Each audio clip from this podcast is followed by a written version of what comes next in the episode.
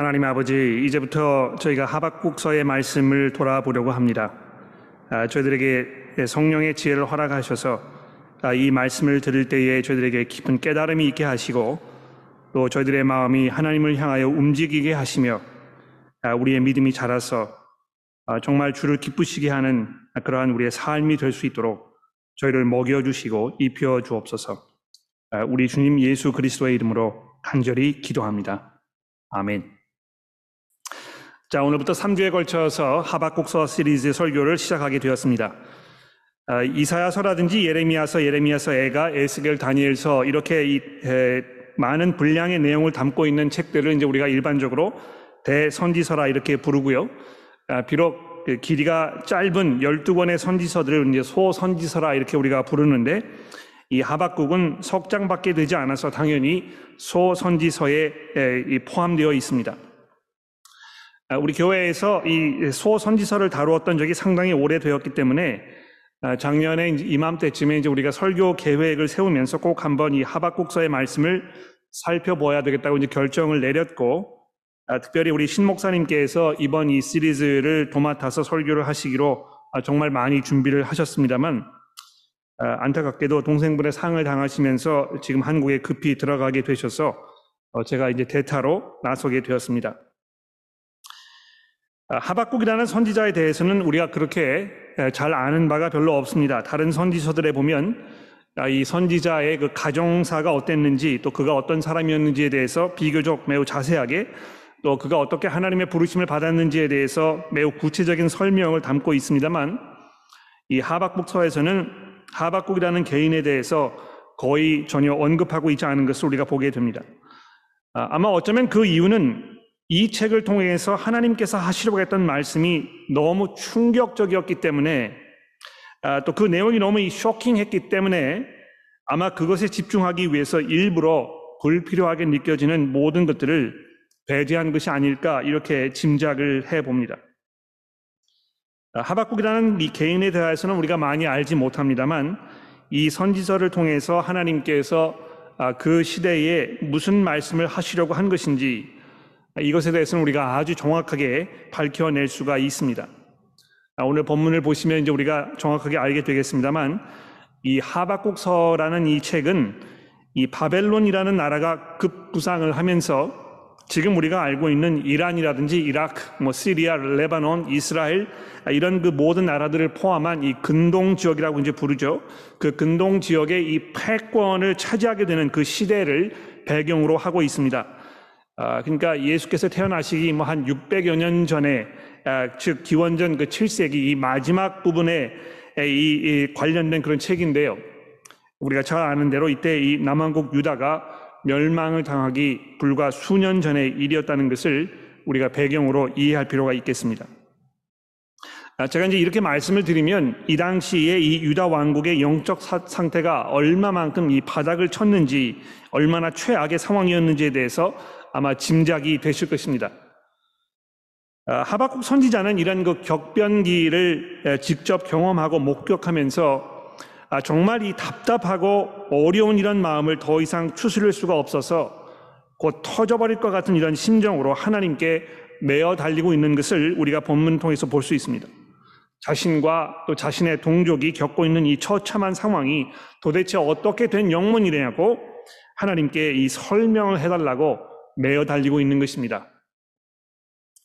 아마 그런 면에서는 이 하박국 선지자의 기도 또 그가 이 기도를 통해서 얻은 이 새로운 깨달음은 어, 얼마 전에 저희가 살펴보았던 이 욥의 경우와 매우 흡사한 이런 면들이 많다는 것을 발견하게 됩니다. 여러분 뭐 이 욥도 얼마나 말할 수 없이 처참한 그런 현실 앞에서 하나님께 매어 달렸는지 또 자기의 그런 상황을 설명해 달라고 하나님께 이 해명을 요구했는지 여러분 기억나시지 않습니까?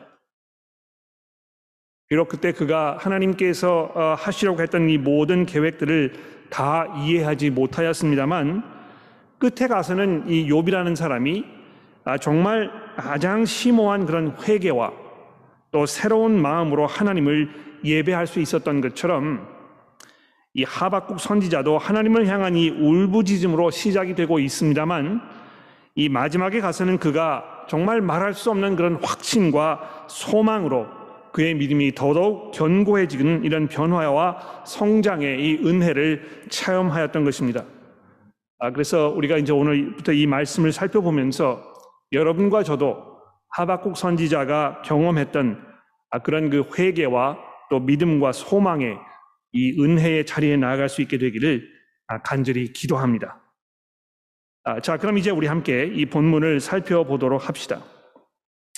2절에서 보는 바와 같이 이 하박국 선지자는 이 자신의 마음 속에 이 부글부글 끓어오르는 하나님에 대한 이 회의와 또 깊은 의심을 그대로 쏟아내고 있습니다.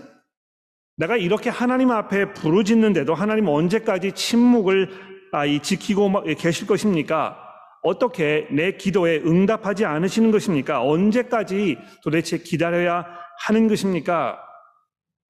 이 선지자로 부름을 받은 이 하박국이라는 사람이 이렇게 하나님 앞에 지금 기도하고 있는 이 모습이 어떤 면에서 여러분과 저에게 약간 위로가 되지 않습니까? 야, 선지자도 이렇게 이 하나님을 향해서 이런 마음으로 기도할 수 있는 것이구나. 아, 근데 이 3절의 말씀은 더더욱 절망적입니다.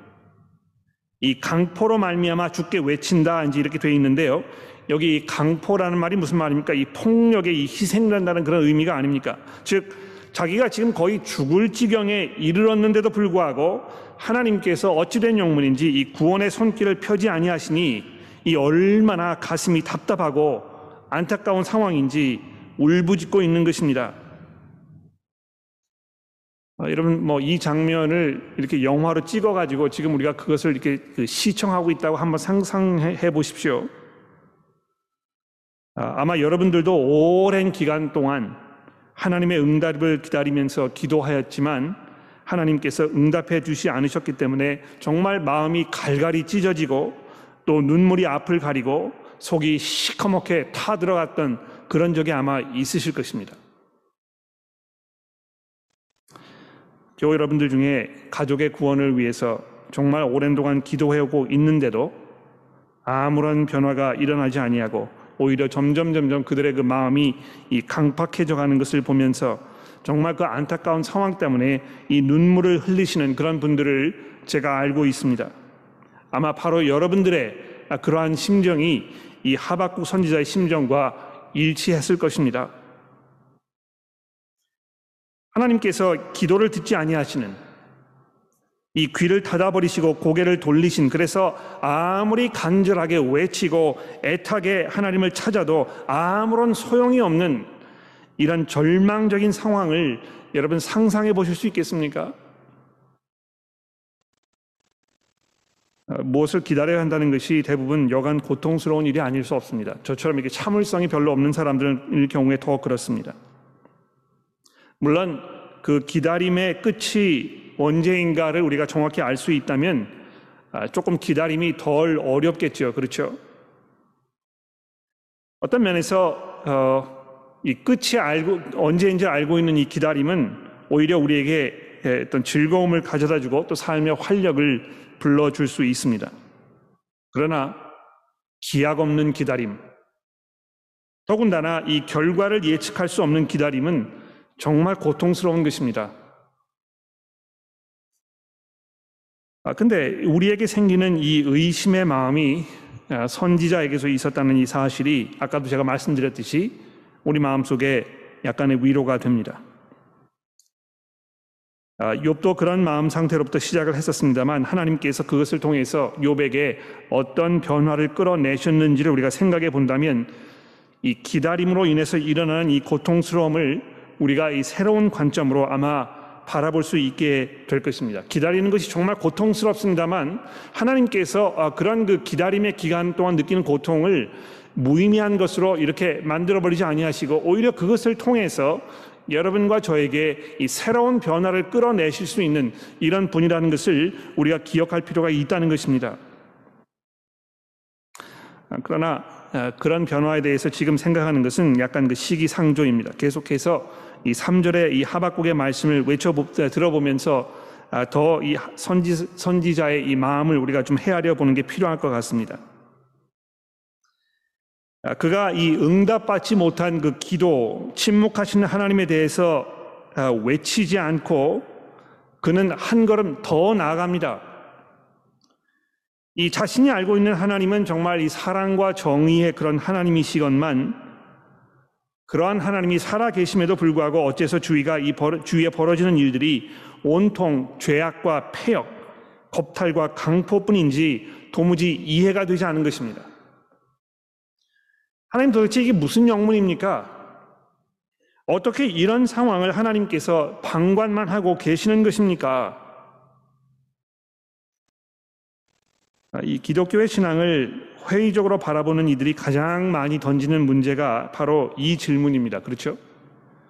성경이 주장하는 대로 하나님께서 정말 사랑과 정의의 하나님이시고 이 살아계신 하나님께서 전지전능하신 분이시라면 이 세상에 득세하는 이 악의 문제를 어떻게 설명할 수 있겠느냐고 아, 이렇게 해서 마치 그 질문을 던짐으로 인하여 이 기독교의 신앙이 완전히 무의미해지는 것처럼 이렇게 우리를 공격하는 사람들 굉장히 많다는 것입니다. 아마 여러분들 중에도 그런 질문을 받아보신 분들이 계실 거라고 제가 생각합니다. 여러분 어떻게 대답을 하셨는지 정말 궁금한데요. 아, 여러분 이것도 우리에게 큰 위안이 되지 않습니까? 이런 질문이 전혀 새로운 질문이 아닐 뿐더러 하나님께서 이미 그것을 예상하시고 우리가 납득할 수 있는 충분한 답을 이미 제시하고 계신다는 것입니다. 아, 잠시 후에 그 답에 대해서 살펴보겠습니다만 일단 여기서 이 하박국 선지자가 겪고 있던 그 현실에 우리가 함께 공감하는 것이 굉장히 중요하다고 생각해요. 아, 유다 왕국의 사회 질서가 무너지고 이 악이 난무하면서 이 희망의 실마리가 보이지 않는 이 절망적인 아, 이러한 상황 상황이 상황이 정말 많은 면에서 현대를 살아가는 우리 그리스도인들이 겪고 있는 현실과 그렇게 다르지 않은 것을 우리가 짐작해 볼 수 있습니다. 우리가 믿음으로 고백하는 그 하나님, 또 그런 하나님의 그 섭리에 따라서 진행되어야 할 이 세상과 우리가 실제로 겪는 이 삶의 현실 사이에서 이 느끼는 어떤 그 괴리감이 있지 않습니까? 야, 이 하나님이 이러한 분이시고 성경이 이런 것을 우리에게 약속하고 있는데 도대체 우리의 현실은 왜 이 모양 이 꼴인가? 이 두 가지 이, 괴리감을 어떻게 우리가 서로 이렇게 상충할 수 있을 것인가 이런 질문을 우리가 하게 되지 않습니까?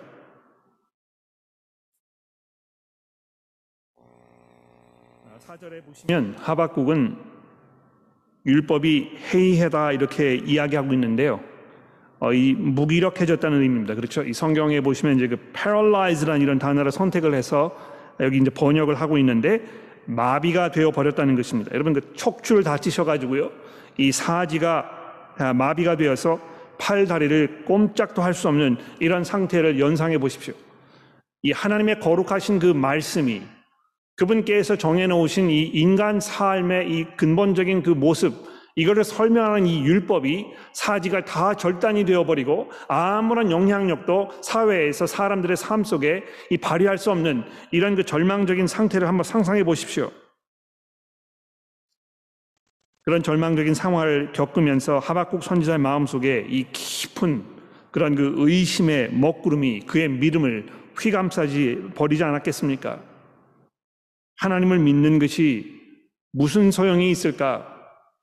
아무런 변화도 일어나지 아니하고 아무런 진전의 소망도 보이지 않는 이런 상황 속에서 내가 믿음을 갖는 것이 무슨 의미가 있겠는가?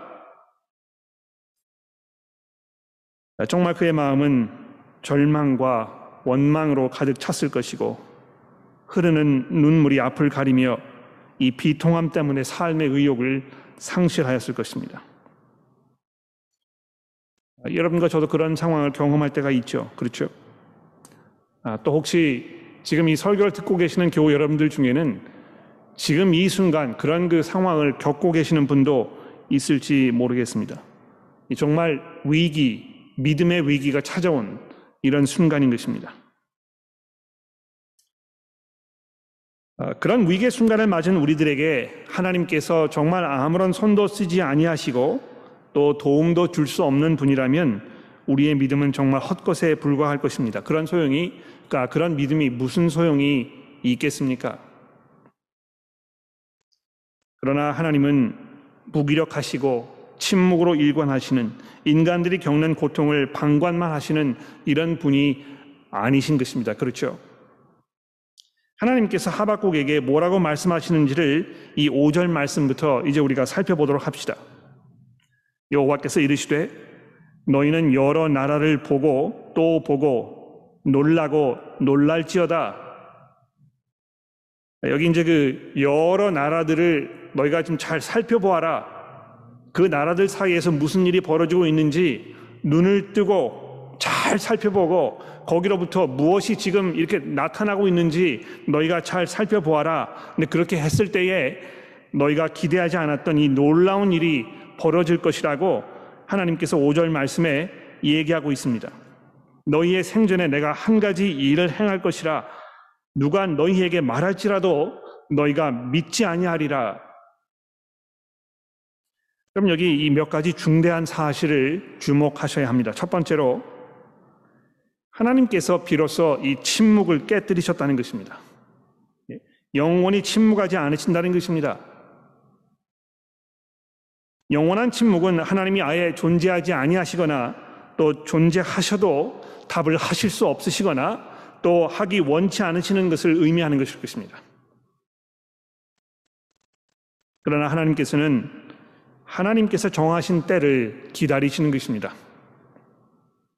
마치 욥과 욥의 세 친구들이 이야기를 하고 또 이야기하고 수도 없이 같은 이야기를 반복하는 이런 모든 과정 속에서 하나님께서 끝까지 침묵하시고 오래 참으셨던 것처럼 그냥 그 시간이 흐르도록 내버려 두셨지만 어떻게 되었습니까? 하나님께서 정하신 때가 되었을 때 하나님의 그 영광과 위엄을 감추지 아니하시고 이 폭풍 가운데서 나타나셔서 자기의 모습을 드러내시면서 인간의 모든 생각과 모든 주장을 순식간에 침묵시키셨듯이 하나님께서 마침내 이 하박국에게 나타나셔서 그의 모든 의심과 질문들을 정면으로 맞받아치고 계십니다. 두 번째로 주목할 것은 하나님께서 정하신 때가 되면 하나님께서는 거침없이 그 뜻하신 바를 즉각적으로 실행에 옮기신다는 사실입니다. 하박국이 그렇게 오랜 동안 울부짖었는 대로 침묵하셨던 하나님께서 뭐라고 지금 말씀하십니까? 너희의 생전에 즉 불과 이제 앞으로 몇 년 사이에 내가 지금 준비하고 계획했던 그것을 실행에 옮길 것이다. 이렇게 말씀합니다. 아, 여기서 우리가 마음속에 큰 위로를 받는 것은요. 그 때가 되게 되면 아무도 하나님을 막을 수가 없다는 것입니다. 죄악과 폐역함이 난무하고 정의가 상실된 채 겁탈과 강포를 당연시 여겼던 이 절망적인 상황을 하나님께서 단번에 정리하실 것이라고 말씀하고 있는 것입니다. 종종 뭐 이렇게 신문이라든지 인터넷이라든지 뭐 이런 그 소셜 미디어를 보게 되면 온갖 사회악에 대해서 아, 정말 이 울분을 토하시면서 정치인들에 대한 어떤 실망과 기대 또이 어, 사회의 부조리 이런 것들을 막 이렇게 안타까워하시고 아, 이런 분들의 그 모습을 예, 종종 읽어보게 됩니다. 그런데 뭐 한 가지 분명한 사실은 무엇입니까? 우리가 아무리 이 울분을 쏟아내어도 아무리 정치인들을 우리가 선거를 통해서 잘 검증하여 뽑아보아도 사실 이 세상에 변화되는 것이 아무것도 없다는 것입니다. 그렇죠? 그러나 하나님께서는 인간의 모든 문제들을 단번에 정리하실 것입니다. 즉, 이 하나님의 침묵은 무기력이나 무관심의 결과가 아니고요. 하나님의 이 인내하심의 결과이며 바로 그렇기 때문에 하나님의 이 순간적인 이, 그 제한적인 침묵은 하나님의 은혜의 표현이라고 말할 수 있습니다. 왜 하나님은 악을 방치하느냐고 왜 손도 쓰지 아니하시고 이렇게 가만히 계시는 것이냐고 따지려는 분들은 하나님이 이 일시적으로 침묵하시는 그 이유가 그들도 회개할 수 있는 기회를 허락하시기 위해서 하나님께서 오래 참고 또 참고 계신다는 사실을 분명히 깨달아 알아야 할 것입니다. 셋째로 하나님께서 하시는 일은 너무 크고 오묘하여 우리 인간들이 충분히 이해하기 어려운 경우가 상당히 많다는 것입니다. 5절 말씀 마지막 부분에 하나님께서 누가 너희에게 말할지라도 너희가 믿지 아니하리라 이렇게 이제 얘기하셨는데요. 이 두 가지 의미를 여기 담고 있다고 생각합니다. 첫째는요, 이 설명을 들어도 믿지 않으려는 태도에서 그 사람의 마음이 얼마나 강팍해져 있는지를 우리가 알게 되는 것입니다. 자존심 때문에 충분히 증거가 제시되었는데도 불구하고 고집을 피우는 이런 어리석음을 보게 되는 경우를 종종 보지 않습니까? 부활하신 예수께서 그들 앞에 나타나시는데도 불구하고 예수께서 하늘에 승천하시는 그 순간까지도 그분의 부활을 의심하였던 자들이 있었다는 마태의 증거가 생각나지 않습니까? 여러분 결국 이 믿음을 갖게 된다는 것은 단순히 어떤 이성적인 이해, 그 이상의 것이라는 사실을 우리가 이해해야 할 것입니다. 이것은 우리가 전도할 때 매우 중요함, 중요합니다. 상대방을 꼼짝 못하게 하는 어떤 그 치밀한 논리적인 설명이 그 사람을 설득할 수 있을 것이라고 우리가 쉽게 오해할 수가 있겠는데요. 이 강박해진 마음을 녹이고 또 돌이킬 수 있는 것은 우리 말의 힘이 아니고 복음을 통해 일하시는 하나님의 성령의 힘인 것입니다. 자, 그런데 하나님께서 도대체 무슨 조치를 취하려고 하시길래 하나님께서 이런 식으로 지금 운을 떼고 계시는 것입니까? 이 6절 말씀부터 보십시오. 여기 보시게 되면 하나님께서 이 갈대아 사람을 일으킬 것이다. 이제 이렇게 얘기하고 있습니다. 갈대아 사람이라는 거는 이제 바벨론을 말하는 것이죠. 아, 그런데 이스라엘 아, 유다 백성들 사이에 이 만연하였던 그런 그 폐역한 삶의 모습 지금 여기에 대해서 하박국 선지자가 하나님께 울부짖고 있는데 거기에 대한 하나님의 대답은 무엇입니까? 내가 갈대아 사람을 일으켜서 그들을 너희에게 데려와 가지고 너희를 멸망시킬 것이다. 이렇게 이 대답을 하시니 하박 선지자가 얼마나 기가 막혔겠습니까? 아마 이 기가 막힌 이 정도를 조금 우리가 이해하려면 아마 이렇게 설명하면 될 것 같아요. 예? 지금 하나님 이 아, 한국 사회가 얼마나 어지럽습니까? 예, 이 부자는 점점 점점 부해지고 가난한 사람은 점점 점점 어려워지고 또 사회에서 모든 사람들이 이 정의 감각을 다 상실해 버리고 우리가 지금 뭐 갈 바를 알, 아, 잘 알지 못하는 채 얼마나 사회가 어지러워졌습니까? 하나님이 어떻게 하시겠습니까? 이렇게 우리가 울부짖었는데요. 거기에 대해서 하나님께서 대답하시기를 내가 일본을 데려다가 너를 심판할 것이다. 이렇게 얘기했다고 한번 상상해 보십시오. 그 소화가 되겠습니까, 여러분? 어떻게 하나님께서 우리 민족을 일본의 손에 이렇게 심판하시겠다는 것입니까? 이런 그 막 화가 치밀어 오르지 않겠습니까? 그런데 하나님께서 지금 이 갈대아 사람을 들어서 유다 백성들을 심판하시겠다고 이야기하시는 이 끔찍하고 절망적이며 어처구니 없는 이런 상황을 한번 상상해 보십시오. 여러분 여기 이제 그 주목하실 것은요. 아, 이 갈대아 사람들을 일으켜 가지고 내가 너희를 심판하실 것이다 이렇게 이야기하셨어도 아마 충분했을 것 같아요. 그런데 그렇게 하지 아니하시고 6절부터 11절까지 굉장히 많은 분량을 할애를 해서 이 갈대아 사람들, 이 바벨론 사람들의 그 흉악함, 그들의 이 정말 잔인하고 끔찍한 이런 그 행태에 대하여 설명하고 있습니다. 6절에 보십시오. 내가 사납고 성급한 백성, 곧 땅이 넓은 곳으로 다니며 자기의 소유가 아닌 거처들을 점령하는 이 갈대아 사람을 일으켰나니 지금 이 사람들이 자생해가지고 자기의 능력으로 아, 이런 그 엄청난 그 능력을 갖춘 것이 아니고요. 하나님께서 그렇게 만들어 놓으셨다는 것입니다. 근데 여기 중요한 것은 이 자기의 소유가 아닌 거처들을 점령하였다 하는 이런 그 표현을 쓰고 있는 점을 주목해 보십시오. 예. 이스라엘 백성들이요 가나안 땅에 들어갔을 때 하나님께서 이스라엘 백성들에게 뭐라고 말씀했습니까? 너희가 그 땅에 들어가게 되면 너희가 일구지 않은 밥, 그 땅, 너희가 짓지 않은 그 집, 너희가 키우지 않은 그 소작물, 이거를 너희로 먹게 할 것이다. 가나안 땅에 살고 있던 그 족속들의 그 폐역한 삶을 하나님께서 450년 동안이나 인내하시면서 참고 참으셨는데 그 인내가 한계에 달하면서 하나님께서 이스라엘 백성들을 그 약속의 땅에 데리고 들어가셔가지고 거기에 살던 그 가나안 족속들의 그 패역함을 심판하시겠다고 말씀하셨던 것입니다. 그런데 이 역사가 반복이 된다고요.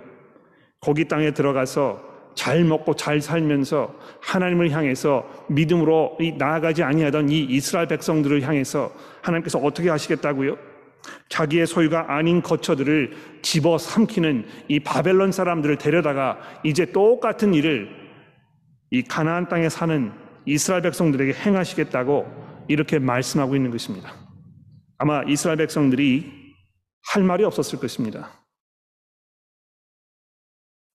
또 이 7절 마지막 절에 보십시오. 아, 그들이 무섭고 두려우며 당당함과 위험이 자기에게서 나오며 이렇게 하나님 말씀하셨습니다. 또 11절에 보시면 그들은 자기들의 힘을 자기의 신으로 삼는 자들이라 이렇게 얘기하셨습니다. 즉, 이들의 안중에는요, 뭐, 자신들 외에 보이는 것이 없었던 것입니다. 하나님께서 이들을 세우셨지만 거기에 대한 아무런 이해가 없었습니다. 오히려 자신만만하여 마치 자기들의 힘으로 모든 것을 일군 것처럼 이렇게 착각하는 상태에서 그저 범죄하며 강포를 행하러 오는 일에만 굶주려 있는 이 사람들, 이들마저도 하나님께서 계획하시고 준비하시며 세워 놓으셨다고 이야기하는 이것이 성경의 답입니다. 아, 사람들은 생각이 좁아서요.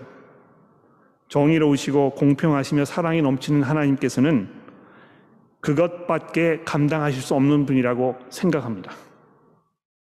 그러나 성경은 우리에게 뭘 말하고 있습니까?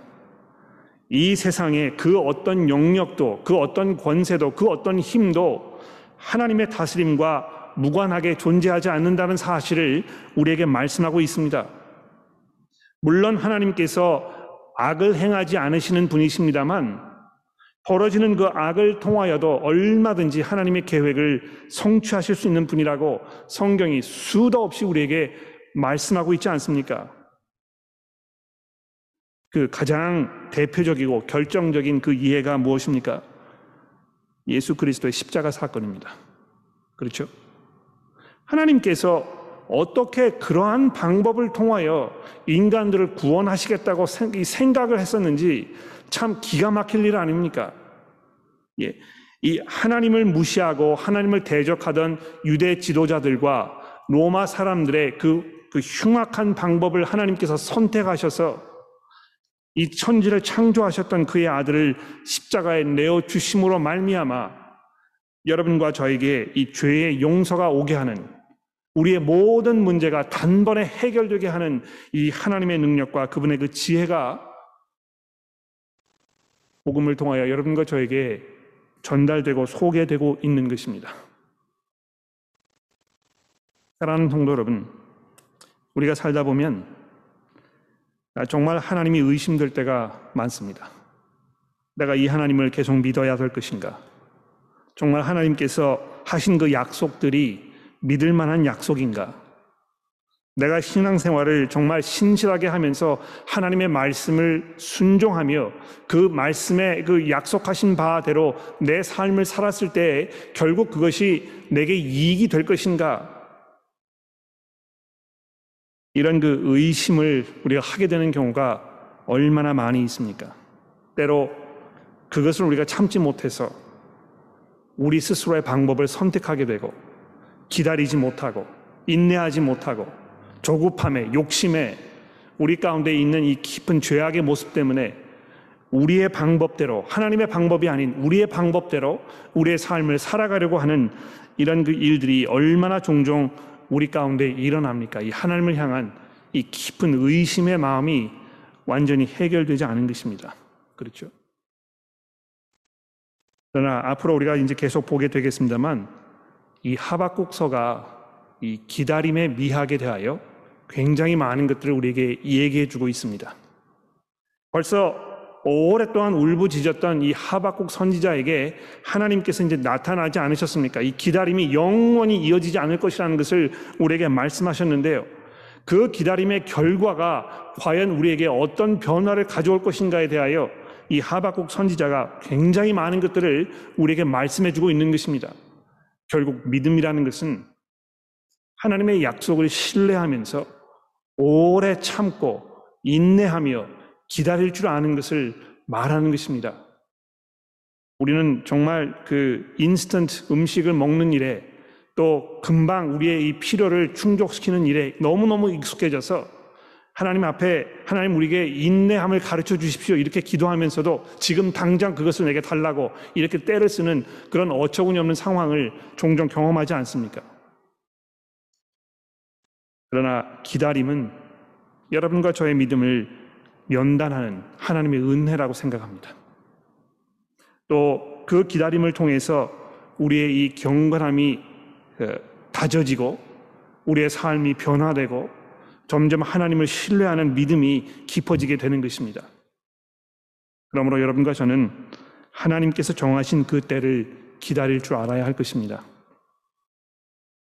오늘 이 본문 말씀을 통해서 너의 생전에 내가 계획하였던 대로 이제 그 때가 되었으므로 내가 이 정한 바를 실행에 옮길 것이라고 약속하시는 이 하나님의 말씀을 기억하면서 여러분과 저도 주께서 이 땅에 재림하셔서 우리의 이 모든 문제들을 해결하실 것이라고 약속하신 그 약속을 기억합시다. 너무 우리가 조급하게 성급하게 우리의 방식대로 이 모든 문제들을 해결해야 된다고 이렇게 성급하게 나서는 어리석음으로부터 우리가 벗어납시다. 조용히 참고 인내하며 또 그 안에서 우리가 감사함으로 우리에게 주신 그 은혜들을 돌아보는 이런 삶의 지혜가 분명히 있어야 할 것입니다.